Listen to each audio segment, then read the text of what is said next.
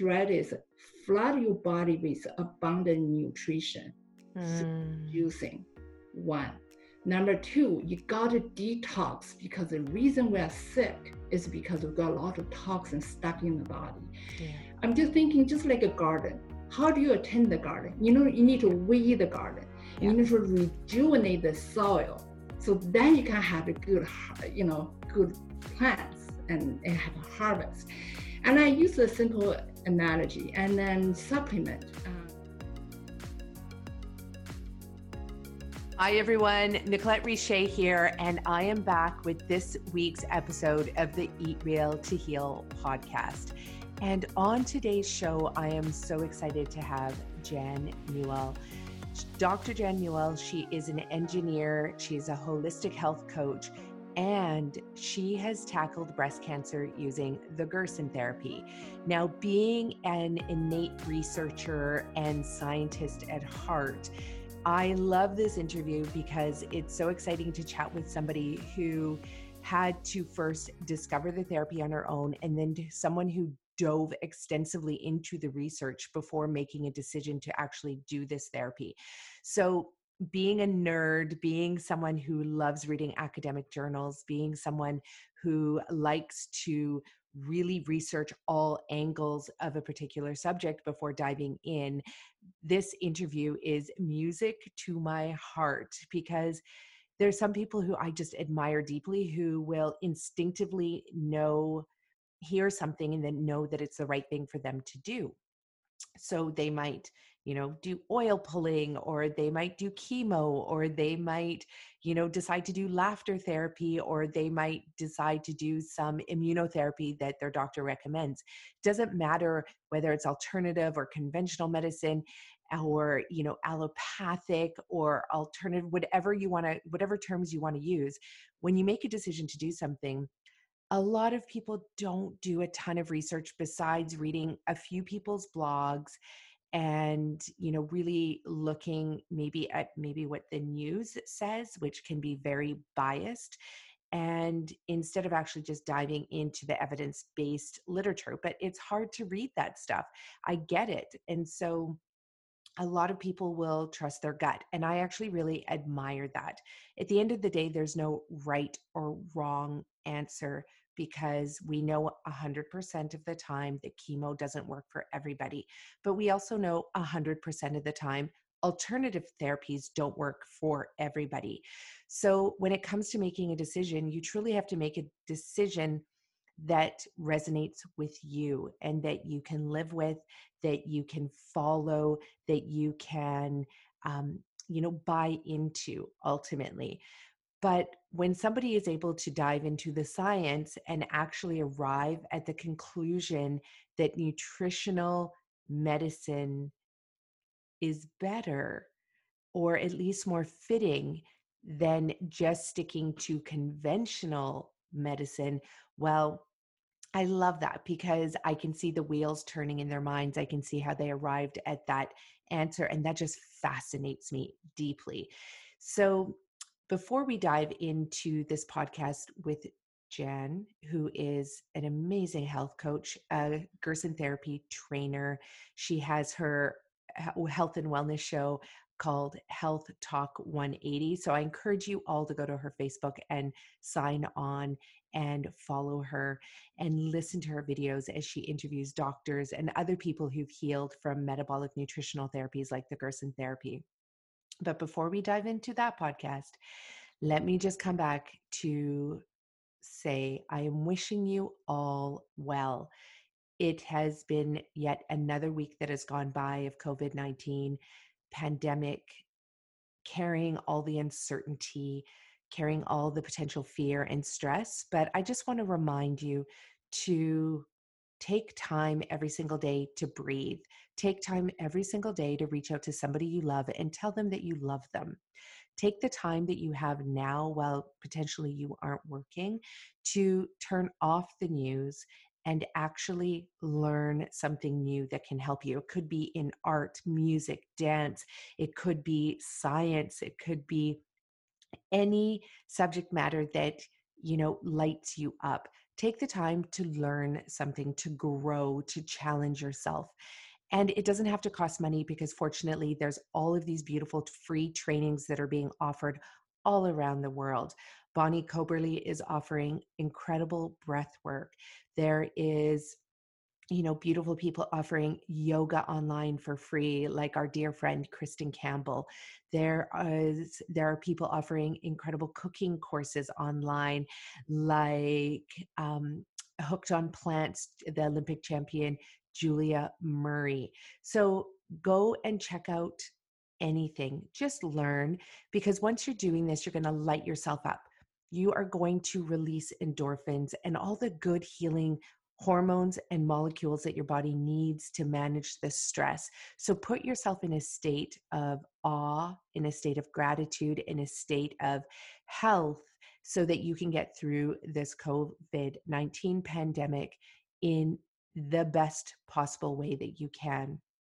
And choose to look at this situation as an opportunity.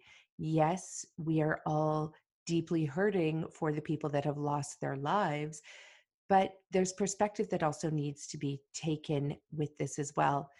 And I don't want to take away from anybody who has lost their life and all the family members who were left behind. But death is a natural part of just, it's just part of being human. It's part of being alive. It's a contract that we sign the minute we enter this world whether it's that point of conception or your point of birth or whatever that point is, we literally sign this spiritual, conscious, living document that says when we come into the world, we're also accepting death. Now, death happens all around us. There are children in this world that are being held captive and being used in and abused in the sex trade and they are dying. There are people that are dying of malnutrition still in this day and age in 2020 there are hundreds of thousands of people around the world that are dying from medical error as it's the third leading cause of death.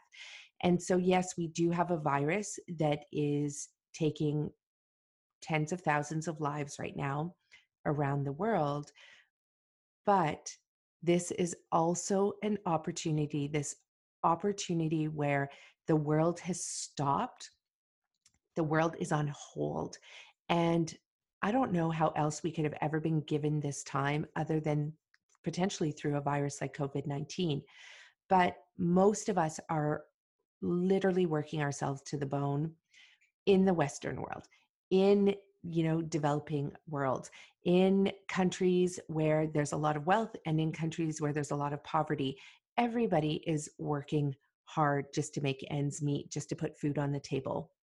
And right now i see what's happening with covid-19 it can go in a couple different ways. If you choose to live in a constant state of fear instead of reinventing yourself right now well this virus is just a potential opportunity to widen the gap between the extremely wealthy and the poor or the middle class. Or it's an opportunity for the poor and the middle class to rise up and not rise up to want to adopt the same standards of wealth that the multi multi millionaires and billionaires of the world have but to actually adopt a state of wealth that is truly and innately the true definition of health. And that is where you have incredible optimum health in your body, physically, in your cells. You also have incredible health spiritually and mentally and emotionally. You have this downtime now, and millions of free resources from universities and coaches and therapists and um, you know business planners and i mean the world is full of people giving out free information right now and so there is no excuse right now for you to not stop and take the time to really tune into what your values and your principles are and align yourself now to those values and principles like you have never done before. And I have a feeling what will happen is if we can do this all around the globe, there will be a raising of consciousness. more people are returning to the land than ever before. People are learning how to cook again when we have so many people in North America that are don't even have kitchens in their homes anymore because they're just sitting at their computer all the time, eating out all the time. Think about reconnecting with your loved ones because in the day and age of Facebook and Instagram, when a like really doesn't mean anything, why don't you truly reconnect with what it means to like someone and to love someone. People are getting their bodies fit, while many people are also getting unhealthy during this time as they're binge watching television and eating food. But this is the time to do a 180 degree turn, just like Jen Newell's Health Talk 180 suggests. It's about literally turning your life around like you've never been able to do it before because really the way you could see COVID 19, it's a sabbatical. It's a sabbatical that you've never been able to afford to take before. It's a sabbatical that is giving you the time to reinvent yourself. It is a sabbatical that is allowing you to connect with who you truly are. So there's no excuses. Take the time that this epidemic, pandemic has given you and truly make the best of it. So, having said that, I just want to share one more thing before we dive into this podcast, and that is we launched our 22 million campaign back in February, just before all of this global pandemic stuff happened. And we are still going ahead with it. I don't know when I'm going to be able to get on my bike and lace up my running shoes and run and bike the 2200 kilometers from Pemberton, British Columbia down to California, but it's still happening. So please visit our fundraising page and please donate because right now we've had to lay off dozens and dozens of employees, literally up to, I think we had 87 employees between our five cafes and our corporate restaurants. And we don't know if we're going to be able to open again. So we have to reinvent ourselves because right now we're taking about a $50,000 loss every single month that COVID is happening. And there are no relief programs. Though the governments around the world are saying, oh, we have funding and loans and everything. Well, one thing I can tell you is that businesses, small businesses especially, are being asked to take on the burden of COVID to ensure that there's still jobs at the end of this pandemic. But what that means for a small business is that our margins are already super tight, especially in the food and beverage industry. So these loans, while they're great to get us through this pandemic, if this pandemic lasts three months, we need $150,000 minimum just to see ourselves through our these first three months. That's our burn rate.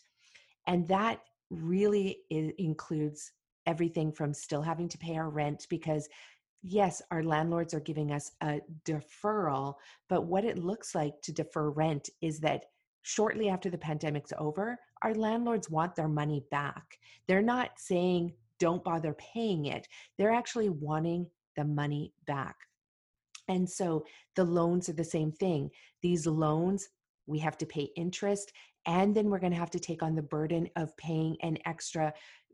What it looks like for our company is an extra 3,500 to $4,000 a month based on the loans that we'd have to take out to be able to survive this pandemic. So, if we don't do that, well, we lose all of our businesses. And that's not the end of the world for us personally. I've literally been at rock bottom before financially i can get dig ourselves out of that. I can reinvent myself. I can start another business. I can do something. I will find a way. But it will also mean that it could take years before we get up to being the size of the business that can employ 90 people. We are set to open 10 restaurants in new york city. You know we might not be able to go ahead with that if we don't survive this pandemic and it's not just this three months that we need to get through. We live in a resort community that relies on tourism 99% of the year. And right now, our resort community is dead. There are no tourists coming here. we pay some of the highest taxes, we pay some of the highest um, rent as well for our commercial spaces. And without a tourism economy, well, we don't have customers, and it doesn't look like it's just going to snap on the minute this epidemic is over because people need to get visas, people need to get plane tickets. Are people going to hop on a plane? Not necessarily. So, we're looking at maybe nine months of having to try and survive this pandemic. So, why I bring up 22 million is because our mission is to help 22 million people reverse their chronic degenerative diseases by 2030. We know we're not going to be able to do that if we lose our businesses right now. But the way that we can survive this is through donations that we can take from you. And all of the donations will go towards educating 22 million people on how to reverse their chronic diseases. You will also be able to get a tax receipt because we are doing this fundraising um, collectively through our um, nonprofit, our charity, and as well through our other organizations. So learn more about our 22 million campaign, please support it because really we all need to come together to support all the small businesses that are being hit out there, to support all the individuals because at the end of the day, we want to reopen our doors. We want to rehire all of the employees that we had to lay off, and we want to be able to continue to serve our communities in teaching them that food is medicine and medicine is food. So check out our link at 22 million and support us in any way you can, even if it's just a word of encouragement, that would be great because I've never run 2,200 kilometers before in my life or bike that distance. And I'm going to be doing that the minute this COVID pandemic lifts. So thanks everyone for being here. Let's dive into this incredible podcast with Jan Newell. And you know what to do. Share this podcast with your friends. If you enjoy it, write to us and tell us what you loved about it or didn't love about it. And definitely let us know if there's a healing hero in your community that should be on our show because we'd love to share their story with the world. Have a great day, everyone. Hi, everyone. Nicolette Richer here. And today on our show, we have Jen Newell. She is a retired engineer and she is also now a health coach as a result of going through her own journey. So, thanks. Uh, Jan, for being here on the show with us. It is really a pleasure to have you share this remarkable story of overcoming cancer. Thank you so much for having me. It's my honor to be here talking with you. So, Jan, you were from Vancouver. Were you originally born in Vancouver, British Columbia? No, I was born in China. Okay, I came what... to Vancouver in 1987. In 1987. I come here, yeah, I come here to went to UBC to get my PhD degree in electrical engineering. Wow, at UBC. And so, what part of China are you from? Uh, Beijing. From Beijing. Oh, I was yeah. just in Beijing in 2008. I was teaching awesome. a group of physicians there all about the Gerson therapy. And yes. did you know that? Do you know all about everything that's happening in China around Gerson therapy? I, I do. I do. Yes, I've been following them. They have been doing great job uh, uh spreading the words of Gerson and really get people exposed to Gerson, the protocol. And uh, yeah, I, I follow their journey quite closely. Oh, that's amazing. It was such an incredible experience for me to be in China because it was my first time there. And we did um, fly into Beijing, and that's where we did the major events. We had about one event, I think there was about 250 physicians. Wow. That, yeah, that learned all about the Gerson therapy. But what was yeah. really remarkable about my trip there, um, and maybe you can speak to this, but it's very different from being in Canada because I previously met with all these health officials in Canada and everybody kind of was like they had their arms crossed on their chest and they're like I don't believe food is medicine. And, you know, they were really gruff about it and we're not open. But when we were in China, it was interesting because everybody was leaning in. They were like, tell me more, tell me more. Like, how does the therapy work? What's the science behind it? And I just love that level of curiosity and wanting to learn, which I don't often see amongst a lot of people in Canada. And I don't know if that's a cultural thing or if it was just in this particular instance around the Gerson therapy. I don't know. I think partially cultural thing too. You know, in China, there is a tradition of a holistic healing, a use of food medicine, but a lot of that been lost over the years, especially since I, I don't know if you're familiar, you know, the history in China during the 10 years cultural revolution that's yeah. when i grew up during that this exactly almost 10 years time everything tradition uh, education uh, all been lost and that's where I grew up. And so, you know, if I look back, um, I didn't have that. I didn't know. You know, a lot of stuff I didn't know. I grew up in northern China where we eat cabbage and rice. Well, now looking back, that's actually not bad compared the diet I switched to after I arrived in Canada. But yeah. still, it's very uh, limited. Yes, but I think traditionally, and then um, Chinese medicine, acupuncture, uh, herbal medicine, um, it's, a, it's, it's a big thing in China. So people mm-hmm. relatively open-minded, knowing that a body can heal and have that basic foundation. And then also they're curious, what does a Gerson can do different from Chinese medicine? Yeah, and uh, that's the part that I love because uh, for my family, I mean, we will use um, traditional Chinese medicine or TCM as it's called for a lot of people, for a lot of people yes. who might be mm-hmm. listening, mm-hmm. you know, or we'll use um, you know acupuncture which is part of traditional chinese medicine or herbs when we you know feel something coming on we'll use herbs in good high doses to be able to tackle it but you know for the long term day to day sustenance i mean this is what i love about the gerson therapy but also the traditional chinese diet as well because I mean, rice and cabbage for sure. Maybe a, a, maybe in some communities where they don't have access to a lot of diversity. But when I was in China, I mean, even in the hotels, the breakfast buffets, there must have been 50 different fruits and vegetables displayed.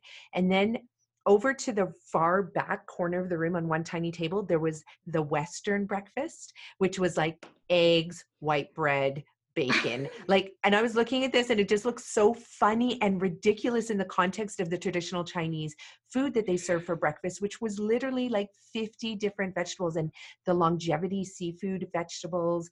Yes. Um, you know, they just, it was so beautiful to see. And I'd imagine that traditionally people would try and access this diversity in China versus maybe, you know, now, I don't know, maybe some of that tradition's lost in the big cities in China, I imagine it's, uh, I think, the result of a modernization, supposed to be high paced, high stress, uh, westernized, and a lot of time you threw the baby out where you threw the bathwater out with the baby. Yeah. How do you say that? You, you know it. what I mean? Yeah. yeah. Wow. So the last thing I wanted to say that was um, happening in China for people who do not know is that we got to travel to Kangbao, which is a region in China. I'm probably mm-hmm. saying it wrong, um, but it's close to the Mongolian border.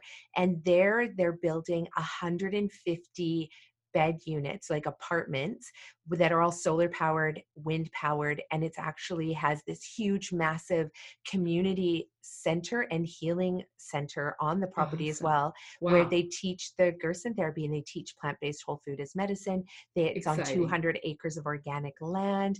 They have these earth-ship greenhouses that are growing food all year long, despite the fact that the climate is very similar to British Columbia, so mm. a lot of snow in the winter. And yeah, it's just pretty spectacular what's happening. So anybody who wants to know more about that, make sure you follow us because we're going to be doing a full podcast just on that alone.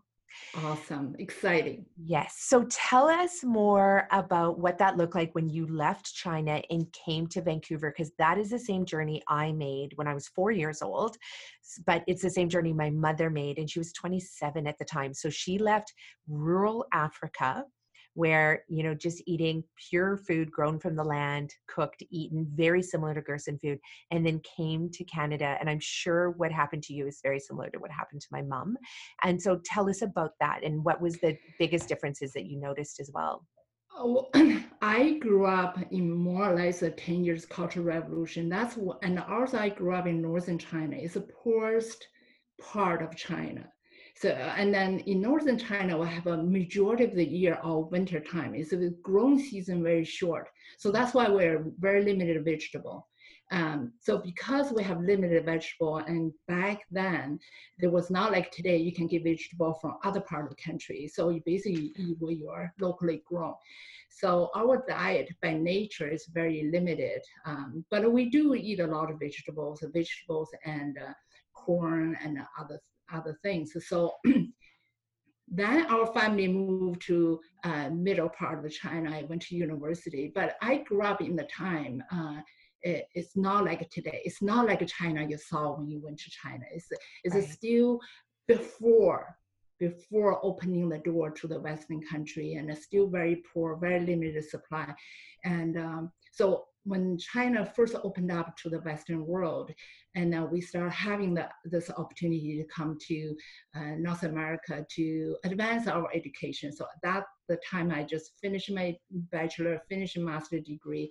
So I applied, got a scholarship from UBC, and uh, I was studying uh, and one of the professor uh, towards my PhD degree. So that's why I come here um, I come here, I remember the first thing that uh, I started to interact with a local student. They were laughing at me because I, every day I eat cabbage and rice, cabbage. I love it.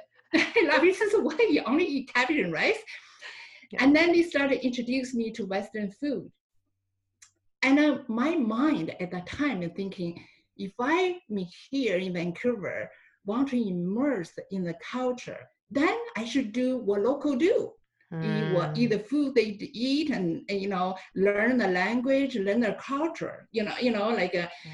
and that's a part of my mindset so i did not like drink milk why drink milk my stomach hurts i figure hmm maybe because i didn't drink for last 20 some years if i drink just drink often enough i'll get over it so i drink milk so you started drinking milk. Okay, so in China you didn't drink milk. That no, was just not, not at part. All. Not I know. At and, all and it's so funny because I hear people say things all the time like, oh, it's so disgusting what people eat in other countries. And I'm like, yeah, but do you know that other people in other countries think it's actually disgusting what we eat here in North America?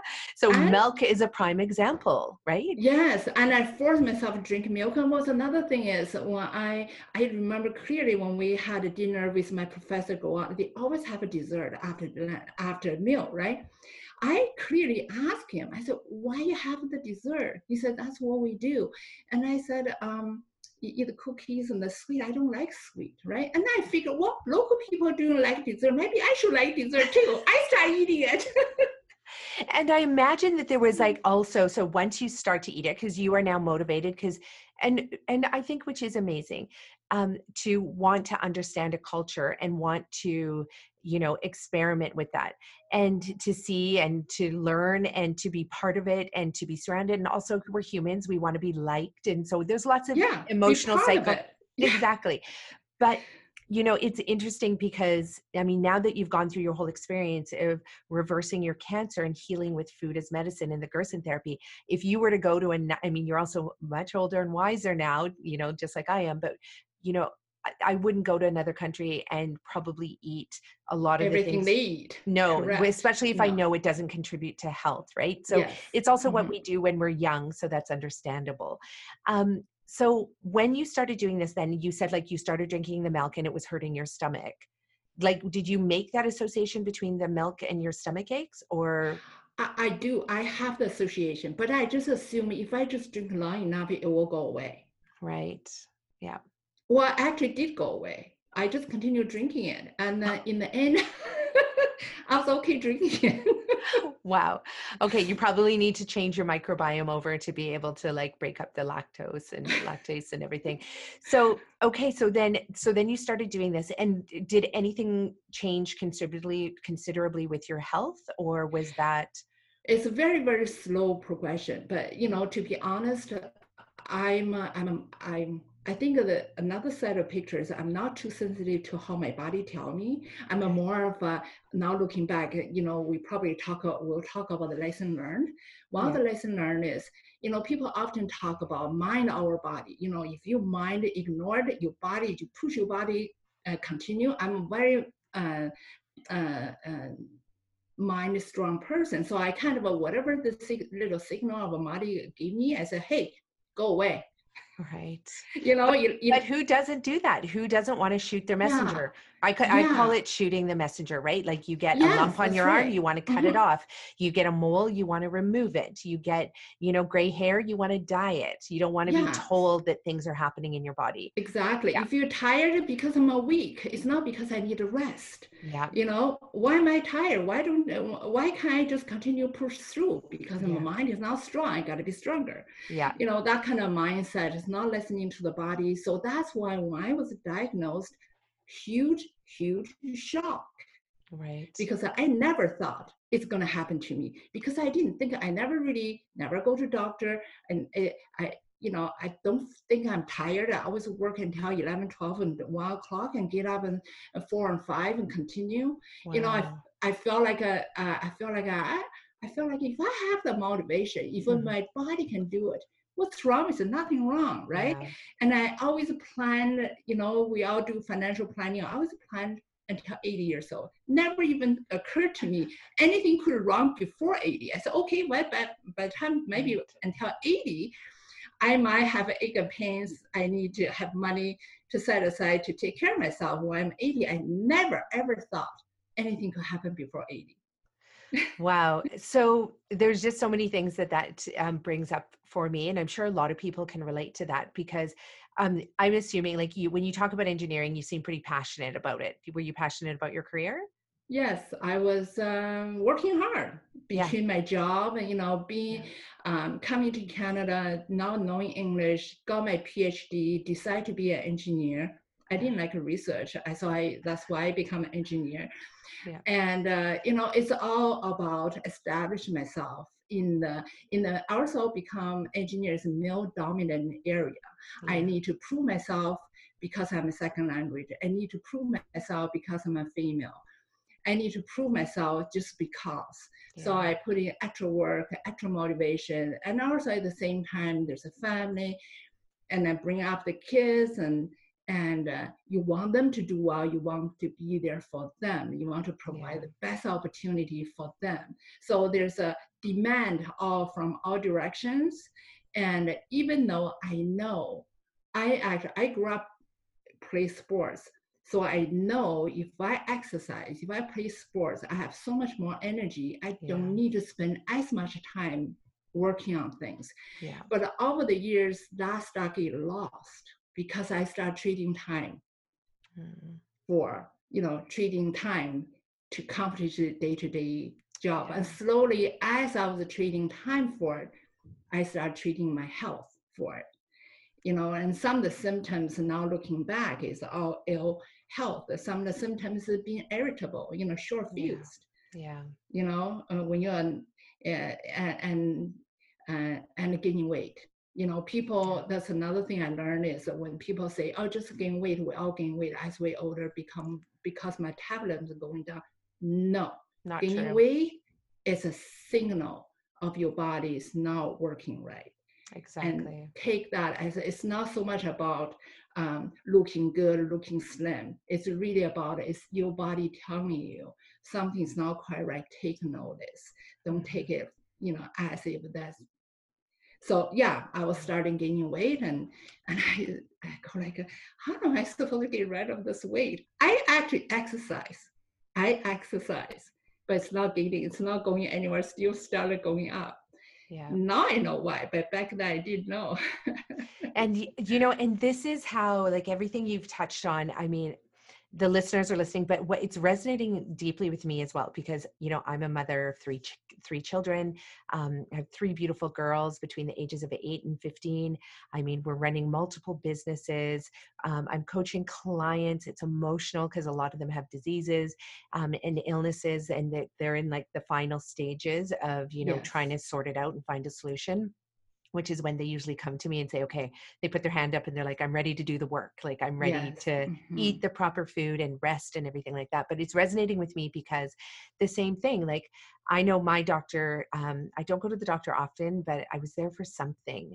And uh, it might have even been for one of my daughters. And I mentioned the fact too. I'm like, damn, like, you know, I need to figure this out. You know, the fact that I have noticed myself gaining weight. And that's exactly what he said. It's that he was like, "Oh, that just happened. You're 44. That get used to that." And by the way, you're 44, so you know you should start taking um, melatonin and digestive enzymes and da da da da and like this whole host of things. Which yes, on Gerson, we do take um, Acidol, which is a digestive enzyme, a hydrochloric acid to help digest our nutrients. But that's really because we're so sick and we need the extra help. And but once you're healthy again, I mean, Dr. Max Gerson never said like keep taking the supplements. He's like your body can do a lot of this for you. So there's this mentality even amongst what doctors and physicians are telling their patients, which is, oh, this is just normal, accept it. Right? Like accept menopause Whereas, you know, yes, you can go through the process of no longer getting your period every month, but you don't have to go through the side effects and symptoms of it. Right. And just like the weight gain and everything else. So, yeah, I have to pay more attention to that because I kind of feel like I'm sometimes burning the candle at both ends. And because I'm so passionate about my work and because I'm a female in this industry and all, everything you said resonated with me. So, what happened then? So, so you're working. You used to work for BC Hydro as an engineer for many, many yes. years. Twenty six years, yeah. Mm-hmm. 26 years. Wow. Yeah. Um, we have that in common too. That I used to work at BC Hydro as well. yep. And so you worked there for 26 years, and then you, from what I understand, is you retired, and yes. then you were diagnosed. Yes, I uh, when my my son graduated from university, my daughter graduated first, and my son graduated. I go like, hooray! I don't have to pay for the expenses. now they are on you. They own. It's now it's my time. You know, I mm-hmm. felt like I had been making a living before. Now I going to live what I my vision i'm going to live i'm going to very passionate i'm going to do something i enjoy doing something different from engineering life is short i need to experience other things. So i've been doing real estate investing for many many years i said okay maybe i should just get into real estate and become licensed realtor helping people to invest for their future you know you know uh, you know i'm actually very passionate uh, to to share my experience to to uh, to talk with people how they can how they plan for their future not just spend every penny but rather spend some and invest some taking care of themselves in, in the older age right? Yeah. And uh yeah so i i got my license and and i was uh, uh you know very enthusiastic in the real estate business showing the homes, the closing the deals. And, uh, you know, when we do mammogram every two years, the two years ago, perfect fine. And there's a notice come in, the two years deal I need to go in do. You know, sometimes your body have this innate um, feeling. I look the notice, I need to go in, but somehow I just get this a sick feeling in my, in my stomach. Wow. So I put it out for, for, a little while. Every time I look at, oh, should I do it? I actually put it on my desk for a while. I finally decided I'll make appointment, go in. And they decided there's suspicious and they, they need to uh, do a biopsy. And then that's the whole world start to spin, start to change. So Okay, so so when you went in for your this is like an uh, biannual annual mammogram. Yeah. yeah. exactly. So you go in for your mammogram. You had gone in two years previously. That one was fine. Now you're set to go in again. So what was the first thing that they noticed? Like, did you notice a lump at all, or you did not have any idea? Okay, it's another lesson learned. You know, we always t- talk about self-examination. Yeah. I did not do that. If I did, I would have discovered. The wow. minute okay, so when you first you do mammogram, they don't tell you what it is, they just call you. I did mammogram very next day. I see the phone ring on my phone right away. I know something wrong. They were not going to call me. They never called me before. So they said, we want you to come back do another look. So I so I made an appointment next day going out. Immediate after the phone call, I started to do self-examination. I found it. Wow. And what did it feel like for you? It's a lump is a lump in there. It's actually very noticeable lump. And it was it, it, and was it quite large or super small or what was it? What was was about was about this size. What about this size? Okay, so for anybody who's listening, Jan is just holding up like the a, the first yeah, like first knuckle yeah. on the tip of her yeah. finger, so her index finger that length.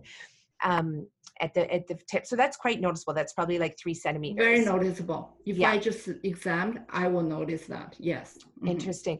And yeah, I mean, definitely it's really important to do those self checks all the time i mean like right now i want to raise my head up and start doing i'm raising my hand up and i'm like doing a check right now because yes. i realize yes. it's been a yes. while since i did check it's so important checks, to know the body so important. Yeah and get in there and you know don't press hard on your breast because you have very tender tissues but also just get in there and get to know what is normal and what is not so that if you ever discover a pattern that's not normal like a lump you'll notice it right away and then you can just go in and get it checked out. I want to mention another thing nicola is that i don't know if you can see it on the, on the video. You see this little thing on my eyes? Can you see that yeah, is that a cholesterol that? lump? Yeah, I totally yes. see it. Okay. Yes.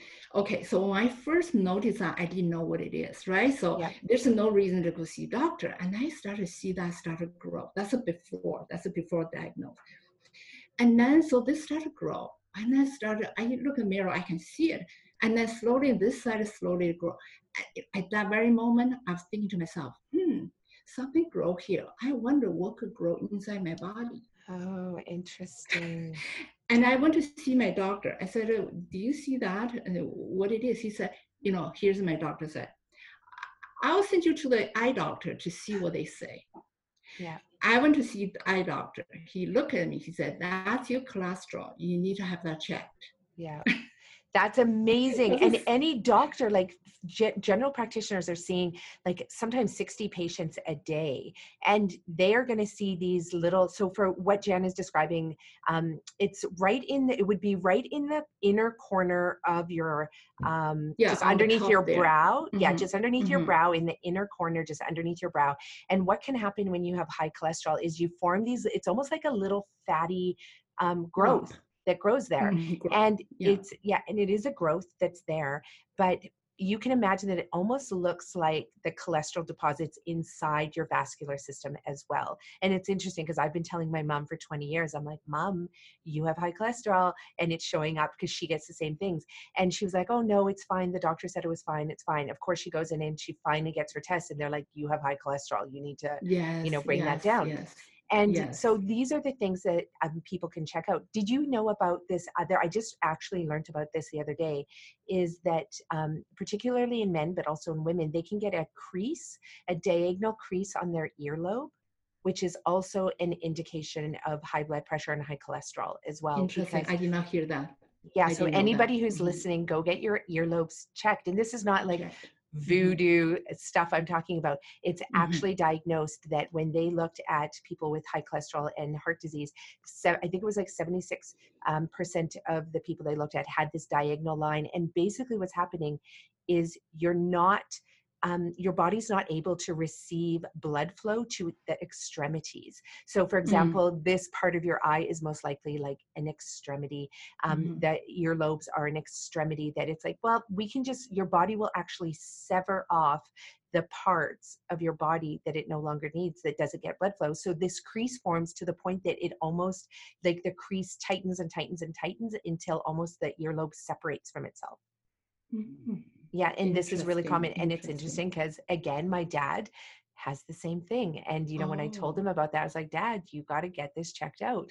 Um, but, you know, it's not meant to scare you, it's actually meant to just empower you to go out there and get knowledge for how you can change that because you can change these things. Okay, so Very here we are. You mm-hmm. have this fatty deposit. And so what did you do? Did you do anything at this time or did you, you know, did you well, go get your cholesterol checked? I got, I got my cholesterol checked, and uh, sure enough, my cholesterol is high. And then my doctors put me on statin, the, the medication. And you know, back then, I I'm just like any, anywhere else. Okay, the doctor said you have the medication, you're gonna have for for rest of your life. Okay, so I had a medication, check again, everything normal, life goes on. Right. Now until these I, drugs. Until my diagnosis. No, are you? Is your family here in Canada? or Are they still in China? A part of my family here, part of my uh, family in China. Okay, now mm-hmm. it, and were you like, did you grow up in a household where your family was taking um, high cholesterol, high blood pressure medication? Yeah, my my my my father and then his side of family. Yes. Okay, so did you think like this is genetic, or it must just run in the family, or like were you yet associating lifestyle with your illness? I did not associate lifestyle to that. I am more of thinking, oh, one is getting older, one is have family history. Well, that's and and and you're thinking oh, it's, it's not something gonna kill me. And doctor said it's not a big deal. Put on the medication, you're fine. Right. That's that's my understanding at that time. Right. Okay. So you take the drugs, and how did you feel taking them? Like, what did you? You probably did. You even know you had high cholesterol? Like, were you having Before symptoms? No, you didn't. Okay. So you, they tell you that you have it you take the drugs and so there's probably was there a big change in anything before and after taking the medications but again you know because i was very not very in tune with my body you know okay. in terms of my body signal kind of a you know all kind of blur. I didn't know. It's like now I'm very sensitive to my body, uh, you know, like uh, how I feel, how I look, and you know, mm. pay attention. But no, no, I did not, did not before did. Okay, good. I'm just super curious, super curious. Um, yeah. Okay, so now you have the high cholesterol, and then you go and retire from working right? You're free of your children. Yeah. You don't have to pay I for them. I'm free. I don't have to pay for them. I started doing my real estate and all of a sudden this diagnosis. Now everything stops. Everything stops. I was super terrified. First, the shock, the huge shock, mm-hmm. very terrified. I didn't know what it is. So, and then the, uh, I went to, and then my doctor first know the diagnosis. He won't tell me. He said, I said, tell me what it is. They won't tell me. He said, I'm not going to tell you. I know you. You're going to go home to do research. Yeah. You, you, know, I don't want you to be busy doing research. Everything will be fine. You wait until they see your oncologist. I went to see the surgeon. The surgeon just started telling me, oh, it's a triple negative. I have no idea. What does that mean? I asked her, what does that mean? She said, well, it just means that um, use, he, try to use a um, you know uh, less serious language but i do rem- i did remember triple negative. I go home started to do research and the minute i started to do research my heart started to think. I have the chills. I felt like my blood is running off my body. I'm super cold. I'm terrified terrified mm-hmm. because it's an extremely aggressive form and um, it's very difficult to heal um, yeah, so and then so I was just totally in shock. I went to see oncologist, and he gave me he said, um, "You, I need to do chemo and give me some options, and you do this, this, this, this." I said, "Let me think about it." I took the paper home. I started doing my research. Being an engineer, I believe that everything have a reason, a cause yeah. cause and effect. effect. And I want to know, and I asked the I asked the oncologist, I said, is this chemo drug is for my type of cancer, is for my stage, or he says, no, everybody get the same. If for your type, because it's aggressive, we just have high dose. And I said, what is the side effect? The side effect is ABCD and what are the chances for the side effects? And i started to do my own research. You know i i do believe i'm not an, you know i respect doctor but i don't treat them like god you know mm-hmm. because there are times when i was engineer on the job everything everybody think i know everything. There are times i don't know. I give my best guess but they treat it as the word from god. I know sometimes people do that but I don't treat doctor as, a, as the word like a word from God. I need to do my research. My life is on the line. I rise, I fall on my turn. So I want to do research and I want to make sure, you know, I do what is best for me. Yeah, so I I go home for two weeks straight. I frantically do my research. And, now, okay, uh, so can I just jump in there because I know yeah. that I have a lot of clients too that come to me and they're like, I did my research, and I'm like, okay, show me what you found, and then often they point me in the direction of blogs that were written by, you know, individuals and i don't really get to see any references to you know journal studies. What kind of research were you doing? Like was it anecdotal research? Is it medical journal research? Is it like give the audience a bit because i know what's going to happen is people are going to listen to this show and they're going to say well Jan was a PhD and she has her master's and she's an engineer. So she's super smart. And so she's doing good research, you know, but, but they're going to feel like, well, I can't do that kind of research. Or, you know, so if you could just help people understand, like, what was it um, like for you? Because this is now, you're out of the world of engineering and yes. now you're in the world of medicine. So what yes. did that research process yes. look like? Yes. My research mostly consists of first, I just do a Google search. Okay. I do Google search. I can starting, I start looking for testimonials to see what people, what they did. And now what I try to look for is an underlying commonality. Okay, people could use a different holistic or holistic, when I say holistic, could be conventional plus natural treatment. And I want to see what they did, what they do, um, you know, a success and failure. And, and then once I do enough, I start to see the common thread. Mm-hmm. That's what we're looking for. It's not that uh, you did this, I do exactly the same as you do. What I want to looking for is what is the common thread between the common? What make this work? Yeah. Even you use the best protocol, it's still there's a failure, right? Exactly. And you need to go see through all that. And uh, I what I discovered is after I study enough, reading the blogs, you know, watching the YouTube videos, and reading book, after I done enough, I start to find a common thread. The common thread is flood your body with abundant nutrition, mm. using one. Number two, you got to detox because the reason we're sick is because we've got a lot of toxins stuck in the body. Yeah. I'm just thinking, just like a garden how do you attend the garden? You know, you need to weed the garden. Yeah. You need to rejuvenate the soil. So then you can have a good, you know, good plants and, have a harvest. And I use a simple analogy and then supplement. Um, I fully believe, you know, I haven't really taken supplement. I remember I have the papers writing all the supplement. I said, I'm going to study that when I have time. But you know what? Time gone by, and disease catching up and yeah. never really had a time. I'm forced to study now. So so i so i what i long story short i see the common thread in juicing. I see the common thread detox. I see the common thread supplement. And i see the common thread heal emotionally. Mm-hmm. the blockage the physical blockage emotional blockage and I start to see the common thread. Once I see the common thread, I said, let me go back to what is the original. Yeah. Where is this coming from? What is a solid protocol that uh, in, you know encompass all that, the key ingredients that I can trust. And very quickly I go to Gerson. And wow. the minute I decide, decide, I said, this is what I'm going to do.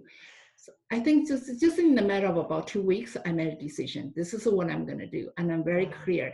And I'm going to use Gerson as my base protocol. I'm going to add others as I study them, as I feel confident, comfortable. Try it. So that's what I that's what I did.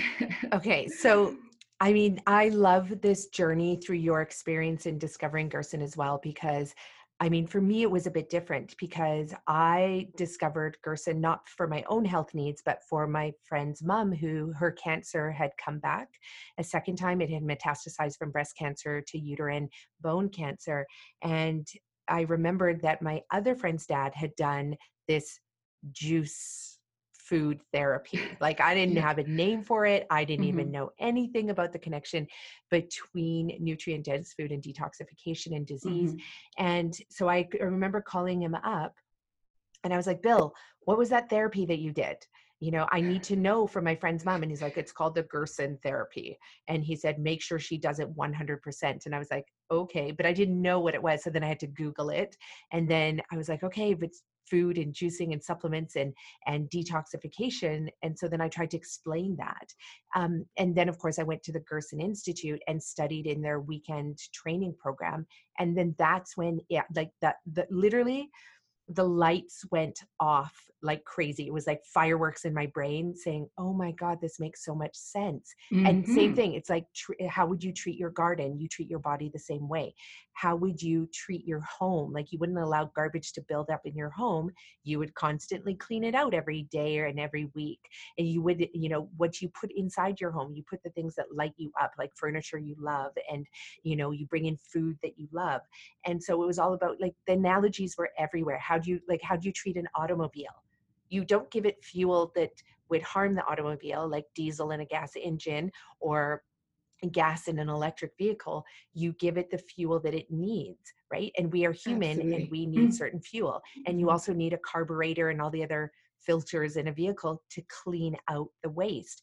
So constantly the analogies were around me. So i remember that but i know i can't imagine ever if i was diagnosed with something what that would be like to read the words gerson therapy on a google web page like i honestly like would my fear be too strong and override my ability to even want to research it would what i found on google that says oh you know it's quackery or you yes. know all the mm-hmm. so did you mm-hmm. look into those comments about Gerson? i did i did so what was that experience like um you know i uh, i i read that uh it it never did discourage me at all because i i i the way I see people have different understanding and people have different intuition. You know, it's all about how I made a connection.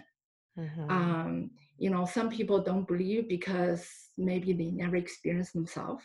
Maybe they come from different uh, um, different point of view. Um, a lot of times, uh, people uh, don't believe.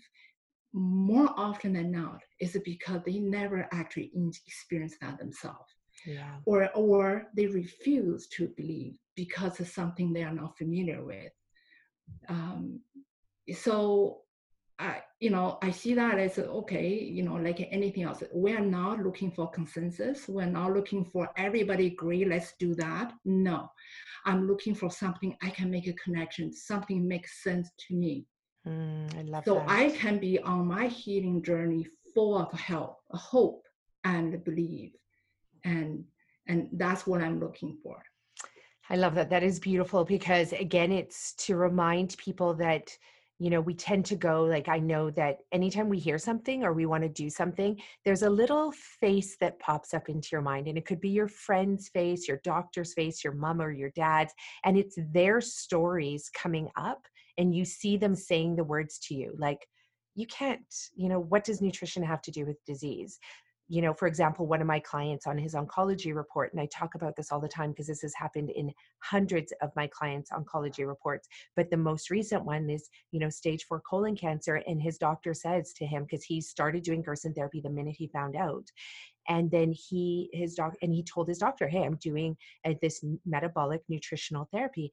And he said, You don't need to do that because, and he wrote this in his oncology report, because there is no connection between diet and disease and so i can imagine that face popping up in so mm-hmm. many people's minds mm-hmm. when they're like yeah. googling gerson yeah. for the first time yeah. they hear these people yeah yes yes but see the thing is my onco- my first i changed oncology my first oncologist actually was very against it when the minute i tell her and she said and she basically tell me in my face so you know i have two patients on gerson they all died the immediate the immediate my thinking in my head when she was saying that first of all i don't know if they are truly on gerson totally. I don't know how they carry out gerson and i don't know what stage their disease is exactly. right? And then if you say there's two people on gerson they died how many on chemo that died?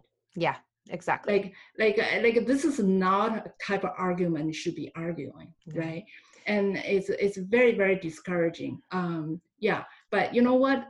To me, you gather your own support. You yeah. invite people who supporting in your life. Um, at the early stage, when I decided to go in Gerson, it's more like I was. It's it's. I would say it's a little bit like doing meditation. I kind of disconnect myself with everything that I consider could be discouraging to me, could be uh, mm-hmm. uh, bringing different voice. Because sometimes when you're making decision like that, it's not you are vulnerable. You know, you kind of know where the path forward, but all the noise around it could deter you to do something else. And I don't want that. I kind of cut everything out. I in my own little world, I'm making sure my own voice, very nice and clear, guide me. That's what I need to do. And I only taking in the thing that's supporting me. That I cut the things not supporting me. Jan, you can write a serious, amazing book for people to take them through Gerson with all of these tips uh, or anything that they want to do in life. Because ultimately, wouldn't that be the gift for all of us if we can listen to our own voice and, you know, say, okay, thanks for that voice there. Thanks, but I don't need it right now. I'm going to stay focused on this. And we know when we focus on something, we tend to get results as well. When we're all over the place and we're like, oh, CBD oil, let's try that. And then, oh, it's ketogenic diet, let's try that. And people are listening to everybody else's voices. But how many times do we sit and actually sit with ourselves and say, what is right for me for this particular moment of my life? Which is huge like you like so many invaluable tips for people who are embarking on any journey even if it was chemo even if you're deciding to do chemo you can't have the naysayers come in then and tell you that chemo is not going to work right? You have to be like nope i'm choosing chemo and it's going to work for me. Because if you then mm-hmm. don't do that then that's when i see people stop their chemo treatments a quarter of the way through and then they try and switch to something else. And which brings me to the point about that oncologist saying oh i know two people who did gerson and they both died I know from my own experience, nobody willingly does Gerson for the first time round unless they have those intuitive epiphanies like you've had where it's uh, like years of this scaffolding where you know like different theories and knowledge and understanding has laid itself over and you're able to make those intuitive connections between it. For a lot of people for the first time in their life they're like what are nutrients like why juicing? I don't get this. Like mm-hmm. why would we mm-hmm. need to detoxify? Mm-hmm. i'm doing my phd as well and my professor in my first course you know what he said to me about detoxification? You know he's an academic. He's been studying forestry for decades and again forest is nature we are nature. It's very similar analogies right? Yeah. And he was like humans don't detoxify and i was like what do you what did you just say? Like what do you mean? Like what part like what do you think a bowel movement is every single day? Like like let's just take that. What's a bowel movement? Or you know what is metabolic cellular detoxification? You know like what are eh, what's the role of our liver then if we're not detoxifying you know organisms? So eh, you know people do have different anyway different areas. So this one doctor i would definitely say for people who do hear that from someone that they say i you know two of my patients did gerson. Well if you're an oncologist that person is often not your patient anymore and often they're coming to you because they've tried chemo once twice several times and it didn't fail or it didn't work. The cancer came back and then they come and say well i'm going to try gerson therapy. Unfortunately that is the way it goes because very few people do it the first time is their first line of defense so, so, that's that's to me the, eh, the the information education is super important. If people yeah. have the information, at least when they at, at, the time of diagnose, put them in pause.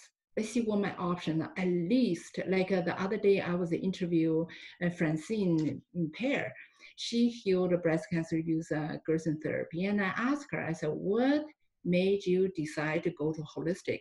The minute you hear the uh, your diagnosis, and her answer is I she had the education before. She mm-hmm. dabbled into holistic healing and she know that's an option. So that just a little bit knowledge from before allowed her to pause, investigate further, and to yeah. see what it is that she she you know what her intuition tell her what she need to do now to do. Amazing. You have that little bit of knowledge. I think it helps. Um, yeah. Mm-hmm. So that just makes me think about China. Like when you went to school as a child in China, was there ever any, you know, discussion around food in the schools, in the curriculum, around nutrition at all? Or was it, was there similar? I mean, you raised your kids in Canada, is that correct? Yes. Yeah. So mm-hmm. you saw mm-hmm. the curriculum that they went through. You know, was there an opportunity for that in the Chinese um, curriculum in the schools or no? Well, I'm not too familiar with the curriculum right now, mm-hmm. but I remember when I grew up, it's during the 10 year cultural revolution, we actually don't learn anything in school. Oh, true. we, right. we learn, we, we learn Chairman book. I forgot about that. Yes. yeah, yes. yeah, yeah. Mm-hmm. Um, but uh, talking about today's education, I know my kids' education, it definitely, there's a, edu- the nutrition, um, very very lacking so it put onerous on the parents. But Mhm. again that's a part of my guilt because me lack of knowledge. Now you know i did not you know i probably pass on a lot of good quality to them but nutrition definitely not one of them right. Yeah. So now i'm playing catching up. I play catching up you know i'm hoping that uh, uh, with my healing with my learning they will be benefit uh, from it um, so they start taking care of what they eat and their stress level um, yeah. yes Mhm. and I think that you are 100% in the, you know, we need all of these seeds planted, seeds of knowledge planted that allows us to get to this place where we can choose something like an alternative or holistic, um, you know, therapy. And, you know, I just think about Bill, you remember, you reminded me that for when Bill was diagnosed with cancer at 72 years of age, and he said no to chemo and surgery and radiation, he was like, no, if I'm going to beat this, it has to be done with um, something else, something else that's more holistic. And then he, but he remembered, I think it was like five or 10 years earlier, he was at a conference because he used to travel the world and speak. And somebody at the conference had mentioned the Gerson therapy. So he had had that seed planted years before, Yes. which Mhm. opened him up to the possibility Yes. versus, you know, my mom, my friend's mom, she had never heard about that. And so for having cancer the second time and for me to come in when it's metastasized and say, oh, by the way, nutrition can reverse cancer, you know, for her, it was like, "Mm, I don't think so. Like, you know, I've tried the Yeah. the best Western medicine drugs. It didn't work. So who are you to say that nutrition, like, you know, so we do need those seeds planted, which reminds me that we do need people talking about this because we have 200 years of scientific data showing that nutrition heals the body. We need to start teaching that in schools. It is super critical that kids know this. Yes, yes, absolutely, absolutely. Yeah, we need those seeds planted. Okay, so here, like, let's jump back in. That's about. Uh-huh.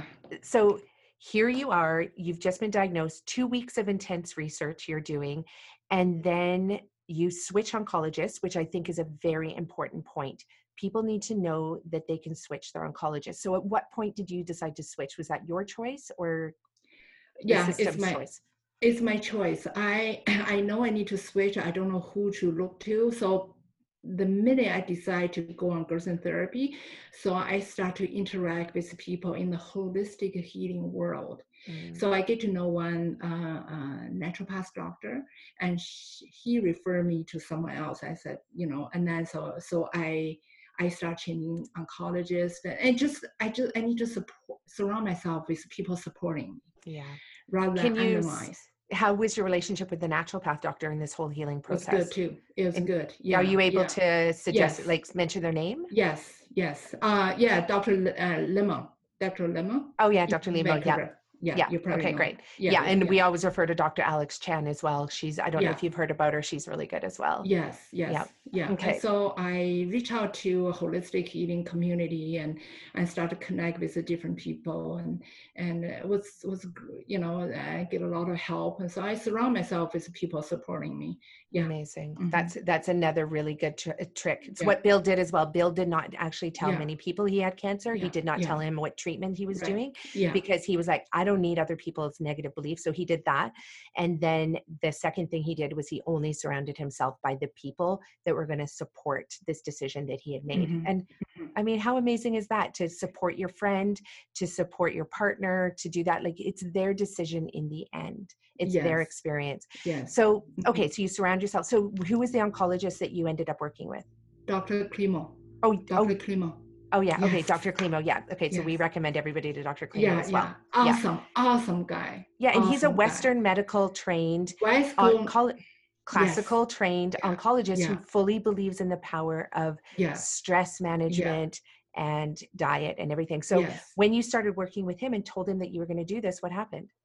Um, he is very understanding, and he never say uh, he he- he's a, he stay neutral. He said, just keep on doing what you do. You look healthy. Every time I go to his office, he said, you are the healthiest person in my office today.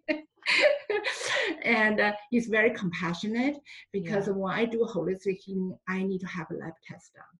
Yes. I need to have it. And then with my my other oncology, I'm not able to do that. I pay hundreds and hundred dollars and do that myself.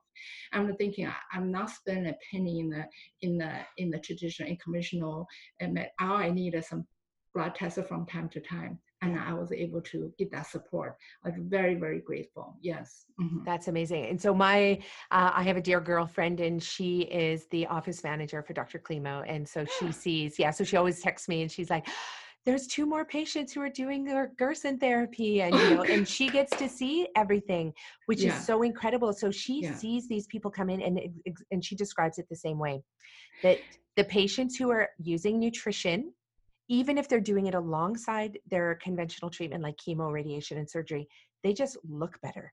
They have they blood circulation. And you know, another thing I want to mention was funny why I locked myself in my uh, in my own little world doing healing, and I just knew people very free to contact. They kind of know what I'm going through. Yeah. And then people probably thinking I was just stay in my room, I feel sorry for myself, or probably cry every day. But I was so full of joy wow. because I feel good. Because yeah. the you know when you eat well, when you nurse your body, but I know I'm dealing with a serious disease, but I can't help it. My mind, I full of joy. Yeah. When you physical feeling good, you emotionally happy. You know, like uh, it's not it's not happy, happy, exciting, but it's a peaceful happy. You know, yeah. you feel appreciate life. You know, uh, you you you I'm not, I felt like I had more energy than before than diagnosed, but I, I can't work because I want to preserve the energy for healing. I need to yeah. rest, right? Um, but yeah, it, it actually makes you physically feel so good. so good. I've had so many clients tell me that when they switch to the Gerson therapy and they, they're just, that's exactly how they describe it. There's just like this peace that comes across them. Yeah. They can handle actually like the same stressors a year ago that would have like deflated them all of a sudden they're like let it roll off their back. Like their exactly. minds can think clearly like that's one of the things is that you're nutrifying your mind as well. So you're able to make clear wise decisions and you're actually activating serotonin and dopamine and so you are you literally are feeling good when you do this. But i do have to ask you about that because I mean, I don't know you. I've I've I only heard about you recently, and this is the first time we've spoken face to face, or I guess kind of face to face through the internet, um, yeah. screen to screen. But I would say you are naturally a joyful, happy person. Would you yes, say? I am. Yeah. So where does that come into doing the Gerson therapy as well? Uh, no, I, I let me rephrase that. I'm a naturally joyful person, but I'm very intense. I sometimes, when I under stress, as I mentioned to you earlier, I'm very short-fused right. you know like uh, i have this uh, urge of anger or urge of frustration you know but but when that pass i'm happy. But often the burst of that you know right. i felt like just every day uh, everyday living kind of wearing on me you know things yeah. are not going my way. I get frustrated get angry get uh, short fused but once i'm on Gerson, that dissipate that disappear that's it just hardly ever happen again you know i have my, the same yeah yeah yeah mm-hmm. and you're yeah. I, I i was gonna i probably just cut you off there i apologize but i imagine you're about to say that your kids even noticed a difference exactly what i say exactly what I'm what I was gonna say. Yeah. yeah, yeah. My kids too. Oh my gosh. And I you described me perfectly. That I mean, I know most of my staff and friends would be like, oh my God, Nikki's happy, joyful, but I can like I always blame it on being a Taurus, you know, that there's a raging bull inside of me. But that raging bull does not show its head when I'm on Gerson it's amazing and it's i think it's because every cell is so nutrified and i'm not dealing with these toxins that are like burdening my system and so and you do you just feel good. But i know that personality style going in as well um, it's really important. You have to be positive you know and it's not to have false hope but what's the point of not having any hope and then trying to do something? So exactly. you need to right you need to go in with positivity, with um, courage, with almost like a Viking warrior sense of certainty that this is going to work.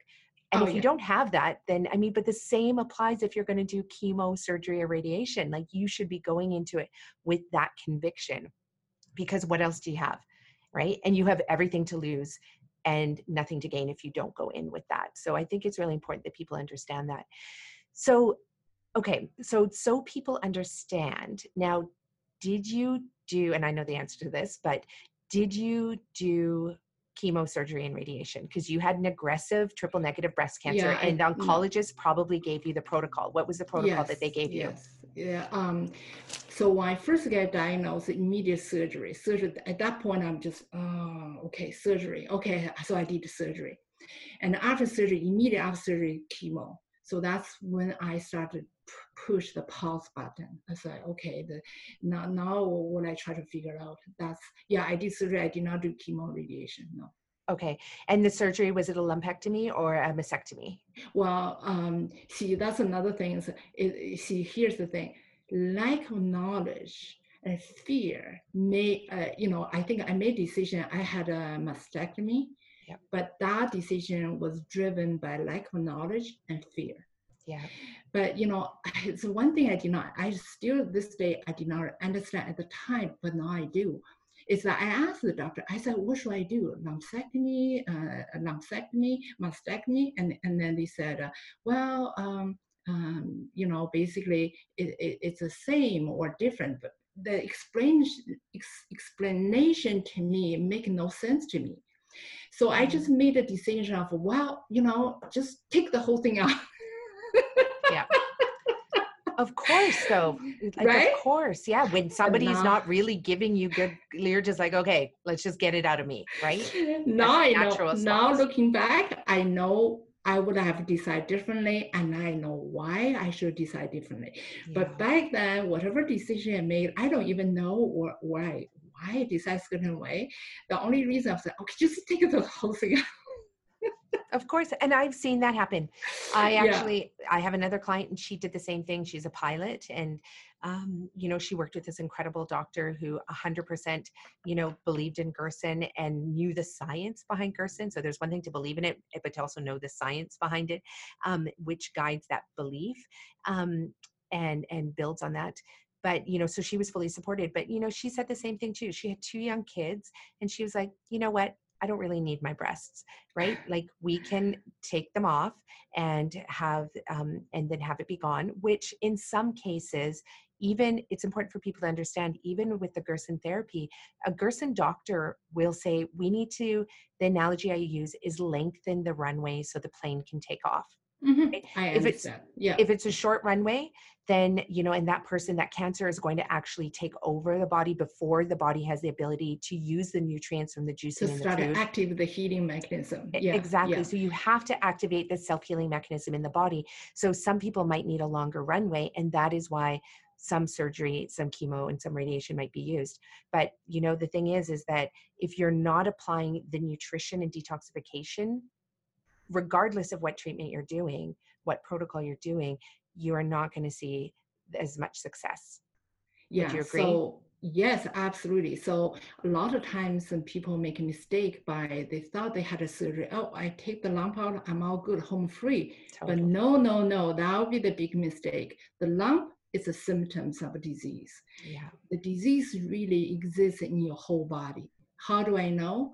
Um, after the surgery, after I embark on Gerson therapy, I, I, I'm thinking I want to have a reference. I want to have a reference check, you know, the starting line. So I did a, a circulating tumor cell test. Right. Okay, so I did that test. Oh my God, the circulating tumors are very high. I was just really scared. Once I see the results, I'm really scared. And then so, and then I tell myself, okay, that's the why I need to heal. I know there's so high circulating tumor cell in my body. I'm not well, even though with mastectomy, I'm a sick person. this you did the circulating tumor cells um, test after you had the mastectomy. Yes. So okay, so two things about this I want to really get across to people. Number one, I think the biggest criminal it, it is a crime for oncologists and surgeons to say this to patients. They will often do the surgery the chemo, the radiation, and then they make this bold statement. And this is what I think is criminal. They say, We got it all. But that you can't, there is no test to show that you can actually see if you got every single mutated cancer cell in your body, right? So that's one thing that is criminal for anyone to tell that because it's like giving people the go card to go back to your life as usual, go back to the lifestyle that created this disease in the first place, and you're home free because we and these doctors are playing God when they tell these people we got it all. Um, that's a, that's my my surgeon told me. Oh, we take care of that for you uh, and then he said, she said, I take care of that for you. And then my uh, oncologist said, oh no, we need to do chemo. I knew by that, by that I knew. I, and, and so I did a circulating tumor cell. Now I know, now I see evidence I need to heal. Yeah. Oh yes. Yes. Yeah, that's really important for people to understand that. In fact, um, I think I just talked about this on another podcast, or I don't know, but one of our staff just had to go into the doctors for something, and this is in 2020 and the doctor told them afterwards they said okay so we want you to go and add a lot of salt to your diet and you because we need to increase your blood pressure which was not even low and they said and start eating chinese food but like she's talking about traditional western chinese food like not the healthy kind of chinese food that we ate 100 years ago in china right? Like this was so this is in this day and age. I had a client who also had mass surgery had literally almost every organ taken out of her body because um, the particular type of cancer that she had. And um, and then afterwards they said well you know you're really underweight. You need to start eating a lot of red meat and this was in 2018 okay i can tell you another client wrote to me and said her physician said she starts she needed so prescribed lay's potato chips so not even potato chips but the brand of potato chips that she needed to eat okay that's another client. Um it, like it's just it's atrocious what doctors say after you've gone through the treatment and they it's declare very, it's very unfortunate. I know um i know a very nice lady very same thing uh, we were going through the same cancer journey and i tried to tell her um, that's what i do you might want to consider. And she said well because i'm a, i'm underweight my doctor i need to eat meat. And uh, you know like uh, and it's very heartbreaking with yeah, that there's, kind of advice. because there is no evidence at all there's no scientific evidence to show that for someone who is underweight giving them red meat gets them healthy there's no evidence to show that it might make them obese if they eat lots of that with refined foods and everything else but it, there's nothing to show that it makes them healthy and is going to keep them cancer free and in fact what we see is that it speeds up the growth of cancer we know Correct. that mm-hmm. scientifically mm-hmm. right mm-hmm. Mm-hmm. so and we know it more than ever harvard just released a study showing the um, tmao reaction when you eat meat of any kind so we're talking about salmon chicken fish and that it it starts to stimulate the blockage of your arteries through i mean it is a chemical process that's happening but it's triggered by the consumption of the red meat and so these studies show that and for somebody who has cancer they do not need a restriction in blood flow in their body. They need nutrients to be able to flow through their blood and get delivered. They need to create an incredible um, aerobic environment throughout the body, and they cannot limit oxygen and blood flow and nutrient flow through the body. So, giving somebody meat is opposite of what all the science shows us. And so, but it's still being prescribed. Yes. Um, there's a second thing about um, well, you talked about getting a second opinion, which is amazing, and that you can request that. Find out who is the leading doctor to work with in around the treatment that you want. So, somebody who's going to support you and stand in your corner, which is really important. I love that piece of advice um, or what you did. Um, then there's a part about not accepting your you know surgeon or your oncologist report that we got it all but the third thing that you pointed out is that your oncologist and surgeon both said different things and so people need to listen they need to open up their ears to that mm-hmm. and say why would you know these specialists in oncology have differing opinions and so what was that like then when you went to dr klimo because you said and you opted out of doing chemo and you said i'm not going to do chemo even though this other specialist have recommended it mm-hmm. he is a fully on board he was. He's a supporting. He's a fully on board. Yeah, and uh, and so another thing I want to point out is a lot of times the doctor have their standard of care. what does that mean is they will use the same thing apply to all patients. So if anything goes wrong, it's now their responsibility. They use a standard of care. But if you, they use something different, then they might personally taking responsibility. But you understand we're all different. Yeah. So when they apply standard care, I give you, for example, uh, in six months, I did um, MRI they found another lump on the on the other side. so this, this six time, months after your after surgery. I start uh, after my on my left side surgery. Six months later, I as a follow up, they discovered another lump on my right hand side. Oh, wow. So at that point, I just I just wanted okay. I just wanted uh, to bring that in. At that point, see here is the faith comes in, and I could become a panic, but I didn't. I felt like I used the best protocol I can. Whatever happens, it's not going to change my course of action. Mm-hmm. I just need to ride through it. So, anyways, so I go in, and then um, so there was a discussion what to do lumpectomy. Um, well, the same question coming back. Now this time I know what I need to do. I said I just go in, and I said they need to do biopsy. I tell them I don't need a biopsy. Just go in, take the lump out because there will be one procedure in, in one, in two. I don't need two steps. Biopsy. And, and uh, so I said, just go in, take it out. I, and then, so, okay, listen to this. In order for me to do that, I have to promise them I'm going to do radiation afterwards. If I don't promise, they will not do it. So what did you do? I promise I will do radiation. okay. So hold on. So just so people know the timeline here. So you get di- you retire, you get diagnosed, you get the mastectomy. Do you start Gerson at this point? Uh yes. Yeah. So just, okay. One month after surgery. Yeah. Okay. So you're doing Gerson and then five months later, yeah, you discover another lump on the other side. Yes. Mm-hmm. Okay.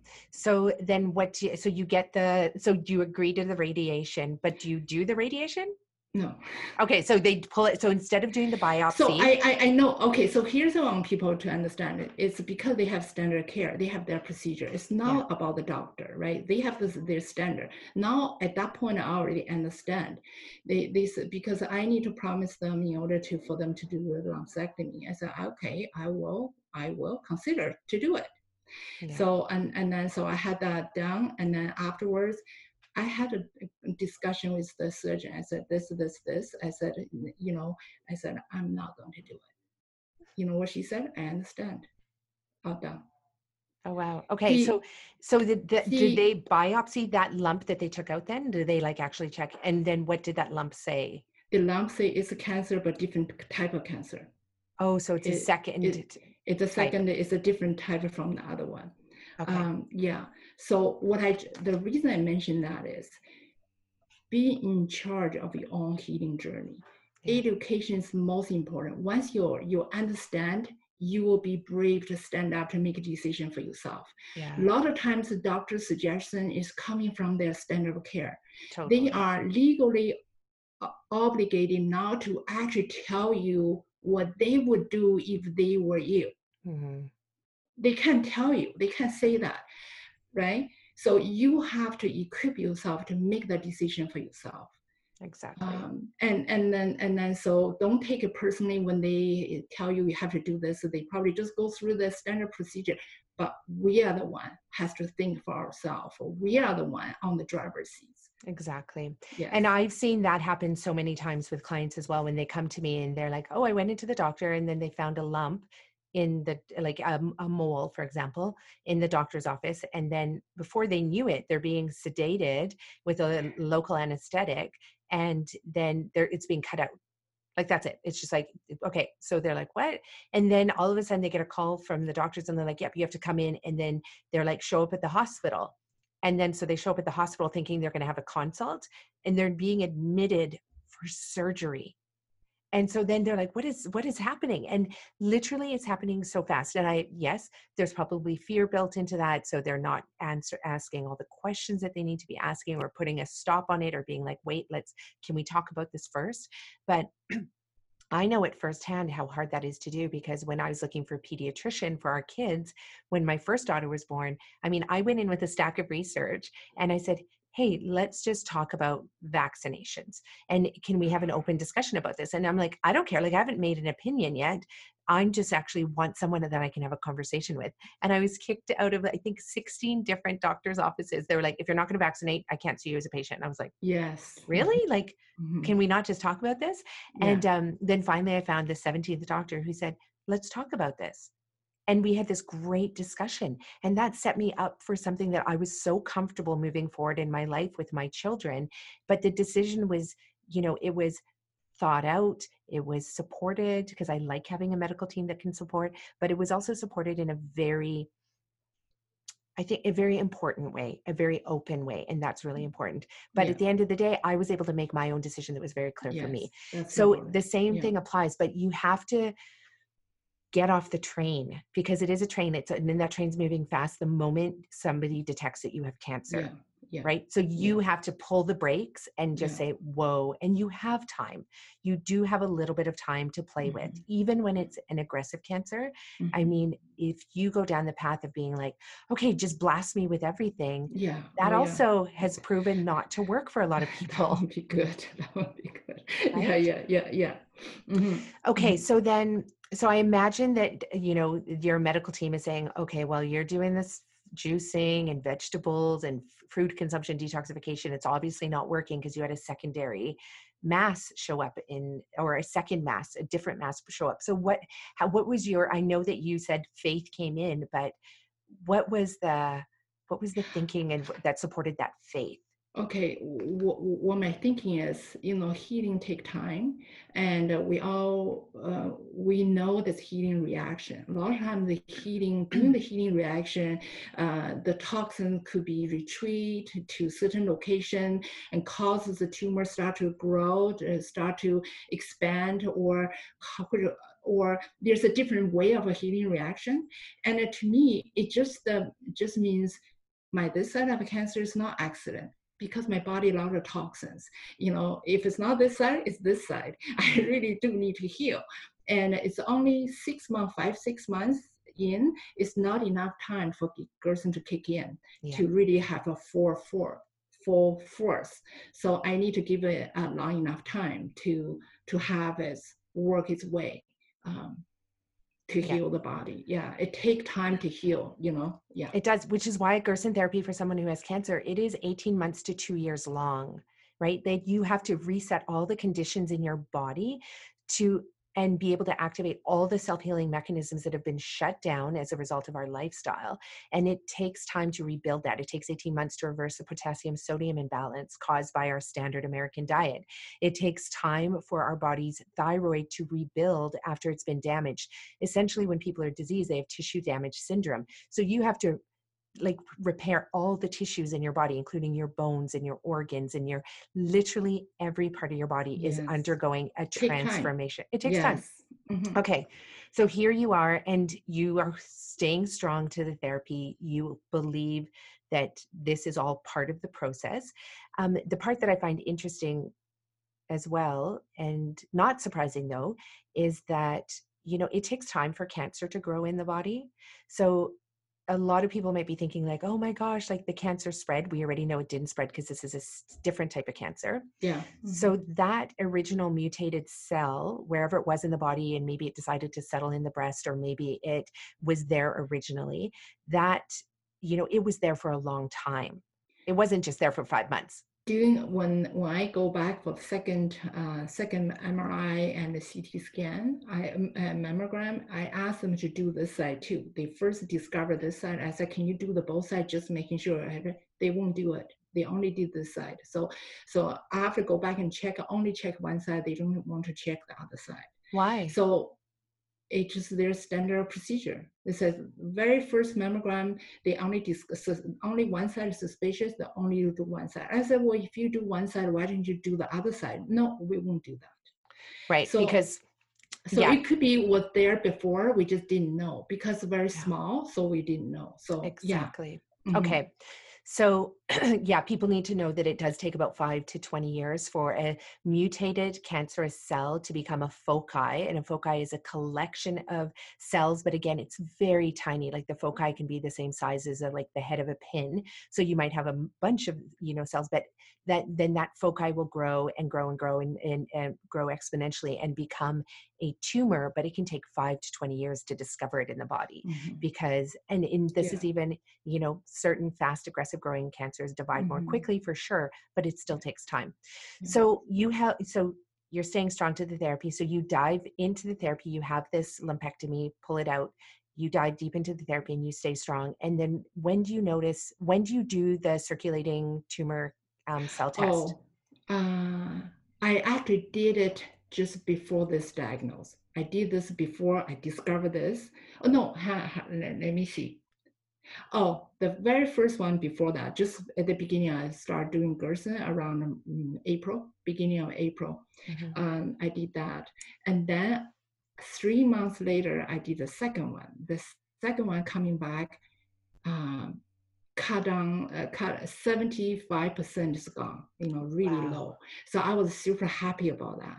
And then, so I said, okay, let's do a MRI. So I discovered this one. So, so even with, so hold on. So even with the fact that you still had the tumor there, your circulating cancer cells had dropped by 75%. Yes. That yes. is huge. Okay. So then you discovered yes. the tumor and the I second tumor. Yeah. And have and then so I, yeah, I had that removed. And then shortly after that, I did another circulating, but basically my circulating tumor cell from first one to last one, it's about six, seven months during the period, and back to normal. Yeah. Yeah. yeah. And I've seen the yeah. same results with my clients too that have had breast cancer yeah. and other types of cancer yeah. is that, you know, the, the, even the ones who've gone through treatment, like conventional treatment, that mm-hmm post treatment, the doctor said, We got it all, but then they get the um, circulating cancer cell test. And then all of a sudden it's, you know, it's elevated and they're like, Oh, we got to check you every six months. And then mm-hmm. they'll come and do our retreat or come and, you know, do a consult with me. They do the therapy. And within 17 days, mm-hmm. their numbers are dropping. Yeah. Substantially. Yeah, it's very, it's very, it's, it's really truly, Gerson therapy really truly is very effective. Yeah.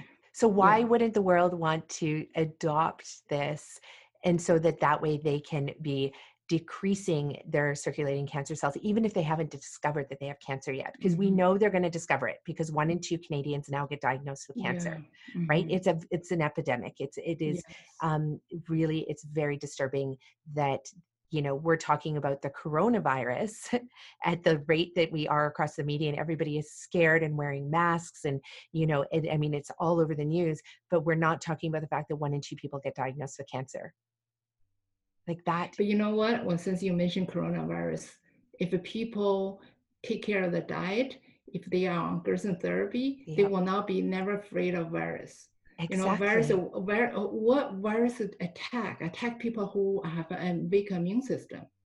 Exactly. Right? If your immune is strong, it's no fear. Yeah, and that's and we see that as well because our clients will do Gerson and you know one of the things they say is oh we always get hit by a big flu every year and like diarrhea and vomiting and and so on and then all of a sudden once they're doing Gerson and their whole family is going to do Gerson. Nobody's going to cook two separate meals because your whole family can eat that way. Yeah. And so then all of a sudden they're like, oh, our family didn't get sick at all this year. This is a, like, how did that happen? And it's because it's all connected. When your immune system is optimal, then it means bacteria and viruses and other things. You know, absolutely, absolutely. Yep. Cannot agree with more. Cannot agree more. And another thing I noticed, not only I never get sick once I'm on Gerson, also I have so much energy. Yeah. I can run better. I don't I, I didn't even do very much physical training. I can run so much better than before. Yeah. Exactly. I'm, I'm thinking where the muscle come from? I didn't work on my muscle, but hey, I can do yeah. so much more. well, you just become super efficient because you do yes. literally have extra metabolic ATP energy to use exactly. to transport you. And it's why, you know, for again, people who are listening, you know, when we talk about the Gerson therapy, I mean, go back to the episode that we just did with Margaret Straus, because that's Dr. Max Gerson's granddaughter, who, um, you know, she explains the Gerson therapy in detail. But the Gerson therapy is plant based, whole food, unrefined, low in sodium, high in potassium. I mean, it's literally all the things that are the building blocks of your body and your life. So you are going to create this exponential energy. And so I know that there's been plant based um, eaters that went to plant based whole food. And, you know, we did a podcast with, and I think you'd love it, Jen, if you haven't heard it already, but it's with Dr. Gemma Newman. Mm-hmm. And she's the plant based UK doctor who okay. didn't believe in food as medicine because she was never taught it in med school until her husband switched to a plant based whole food diet. Ran a, ran another marathon. He had already run many. Ran his next marathon, and he knocked an hour off his time, an hour and ten minutes. Wow. right so it just make it does give you this extra energy and it does literally make you go further faster like yes it, it's yes pretty... absolutely absolutely yes yes so then were you working with a Gerson doctor at this time? Yes. Which yes. okay, so you worked with a Gerson doctor mm-hmm. and then you were following the protocol that they does he or she designed for you? Yeah. Okay. And you did you ever cheat? Oh no. No. You were like, this is what I do. On the protocol, 100%. On the protocol, has I give 100%. percent You know, I always tell myself, why am I doing this? Who am I cheating? No, never my will to live so strong i will move mountains if i have to. So uh, yeah i i'm on gerson therapy every single day 13 cups of juices five enemas uh, and tons of uh, supplements and and on top of that i do other things. So yeah no. Amazing. it's it's, it's uh i feel I, I feel fortunate i feel grateful to be on the therapy to make that. me feel good uh, allow me to heal no. And so, can I ask what those other protocols that you were doing? Because I know you talked about mindfulness, and you've, yeah. you know, talked about movement. You've talked about. So, what were the things that you did? Well, other things I did, for example, ozone. I do ozone. Okay. Yeah, and um, I, I castor oil. Castor oil is a was original part of Gerson. I do yeah. ozone. I did some acupuncture. I did uh, mind body, you know, meditation, you know, uh, heal from the past, uh, forget, uh, forgive, forgive myself. Forgiveness. Oh, Forgiveness yeah. is important, and uh, it's more of a to allow myself to relax, to mm. to look at things differently. Uh, you know, I believe uh, in order to uh, not to repeat, go back to you know, you have to change. Almost, you have to change yourself as a person you the way you look at things, the way you think about things, mm-hmm. so that you can be truly on a new path. Yeah. You know, it, you know, I, I now I, I'm totally convinced the mind and body is very, very intimately related. So when I on Gerson heal the body, I start to heal my mind. You know, like you start to feel peaceful. At the same time, you feel very emotional. That's mm-hmm. the process. That's the that's I believe that's a process you start to heal the old wounds. You know, like a, like your body have a healing reaction. I have an ankle sore, sores, my my mouth, my back, and the different you know uh, reactions. The same as emotion, right? Emotion start to bubble up, and and then you start to go back and heal those. And yeah. then mind and body, you know, you, you heal your body, allow opportunity to heal your mind, and then coming back, allow you heal your body better. You know, like a, just a, yeah. Mm-hmm. Yeah, I remember one of my healing reactions that, and for people to understand this, this is Gerson therapy when you're doing it, it's to you start and it subdues all the chronic inflammation in the body. It helps to take care of that but then you build up energy in your tissues and in you know your body and then what happens is it triggers an acute inflammatory response yes. and that acute inflammatory response it's to go in and heal anything in the body that was physically damaged before and I would even say emotionally, spiritually, um, yes. mentally, right? exactly. And so this flares up for about the same amount of time as if you experienced an injury, like got hit in the shoulder by a bat or you yeah. know a ball or something. Let's yeah. say. Yeah. So it goes in. It usually lasts 24 to 42 hours or 72 hours for the first healing reactions. Later on in the therapy, they do become longer, and those ones tend to be a lot more emotional. But one of my healing reactions was really fascinating because it started off very physical. It's I had been hit in the head um, by a car door on a very steep hill that slammed into the back of my head when I was um, 19 and I was hospitalized for it. and I'd forgotten all about it. And so it's important to know all the previous injuries you've sustained because any area that where there's scar tissue buildup will become inflamed because the body goes in, I don't need that scar tissue anymore. Right. I'm going to get rid of it. So okay. I mm-hmm. must have had something in my brain in that particular spot because this healing reaction brought back the memory oh. so severely that for about a day and a half, two days, I was like curled up on the couch in a tight ball and in pain. Wow. You know, but I knew it was a healing reaction. So I did everything I needed to do to support myself. But yeah. in that time, I called my mom. And my mom came, she had to travel six hours to get to me, but she was like, I'm going to go help my baby. She's going through a healing reaction. And then after I, when she arrived, I fully healed. I was snapped out of it because that's how the healing reactions turn on and off. Yeah. But then I had an incredible emotional mm. healing reaction with my mom, one oh, that changed our relationship forever because it actually healed it.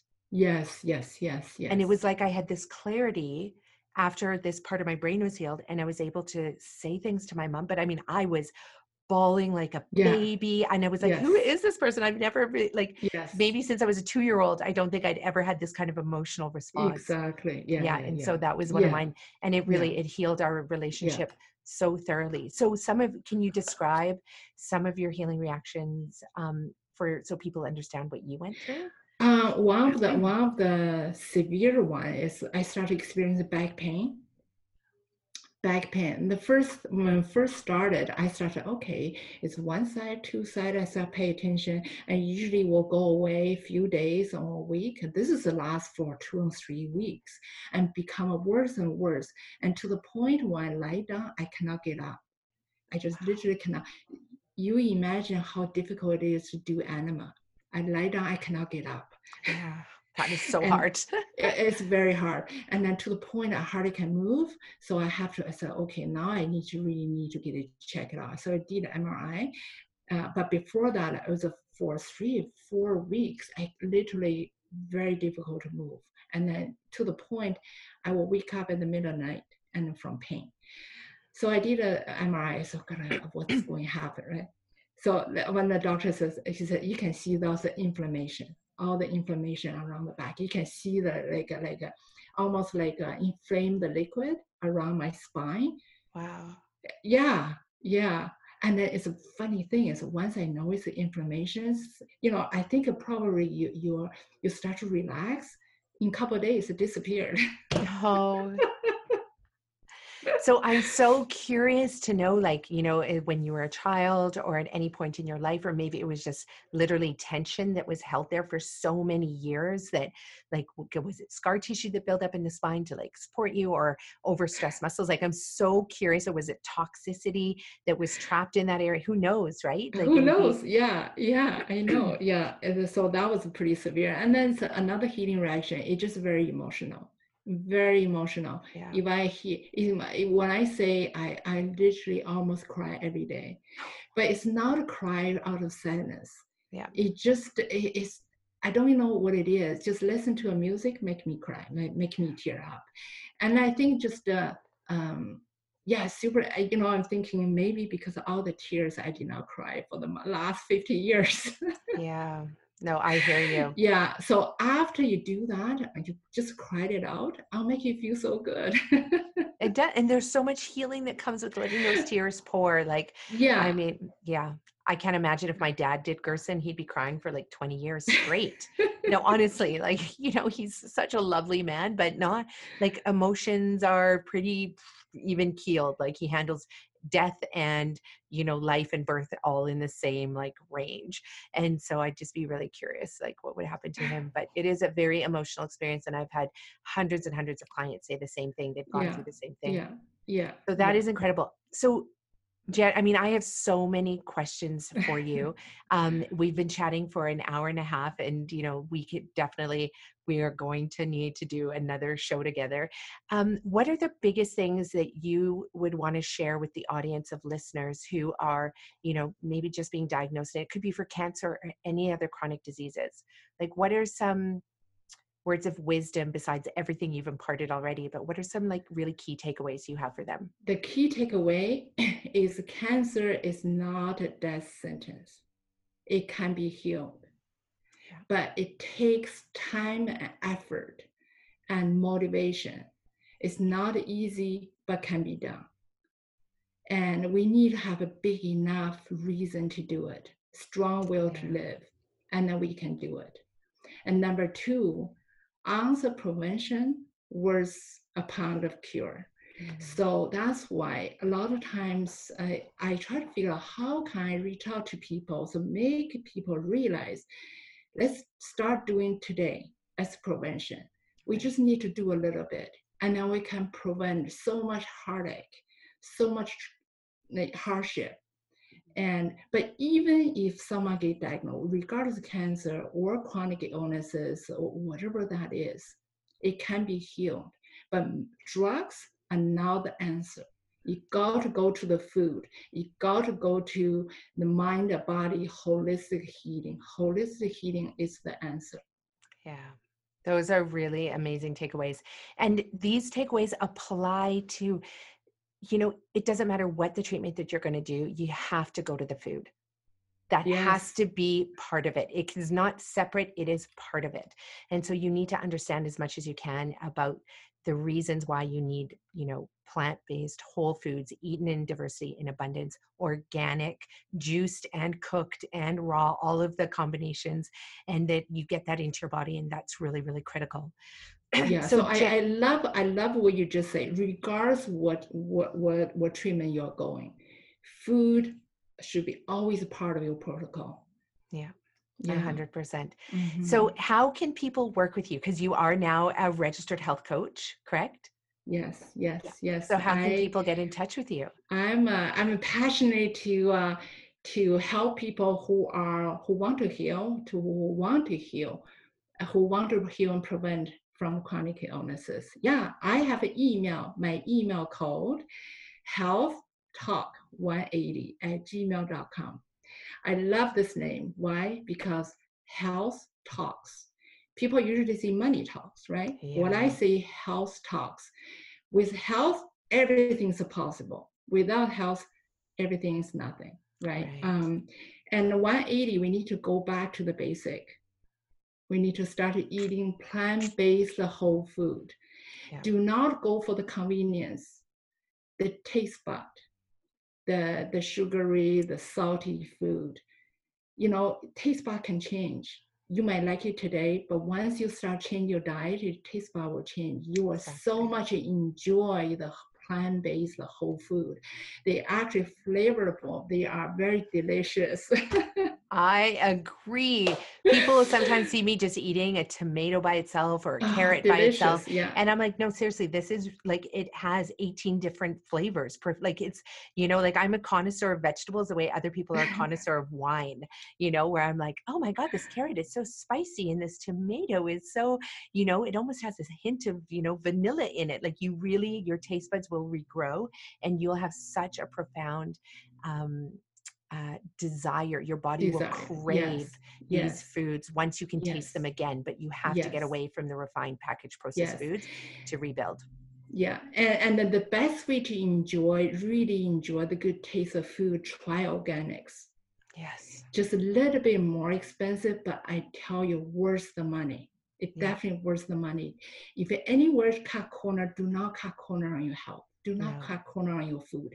If you think the food is expensive, you know where you cut eating out. You yes. cut eating out, you use the money to buy organic food, you actually saving money. And organic food tastes so good. I yeah. guarantee you're going to enjoy it. If not, come to my home. We have a nice big garden in the summer my home grow uh, uh, vegetables so delicious seriously oh. and because it's grown with so much love from you as well yes, too yes, because you have yes. that knowledge and yes that is amazing. The other thing about organic food that people need to know too is Dr. Zach Bush, who's a triple board, uh, triple board certified doctor, who started off in chemo research, then went into um, internal medicine and functional medicine, and now he basically teaches, you know, plant based yeah. whole food as medicine, yeah. which is mm-hmm. awesome. Mm-hmm. But when he started off doing it, he didn't specify whether the food had to be organic, and he found a third of his patients would stay the same third of them would get worse and a third of them would get better.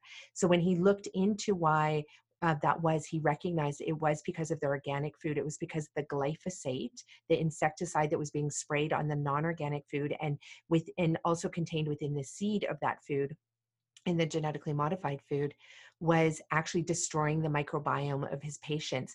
And so they could never trigger the healing response and the rebuilding of the body because the body was constantly trying to like breaking down and then trying to detoxify mm, from that. Yes. Once he switched them all to organic, all of a sudden yes. he saw his patients all heal.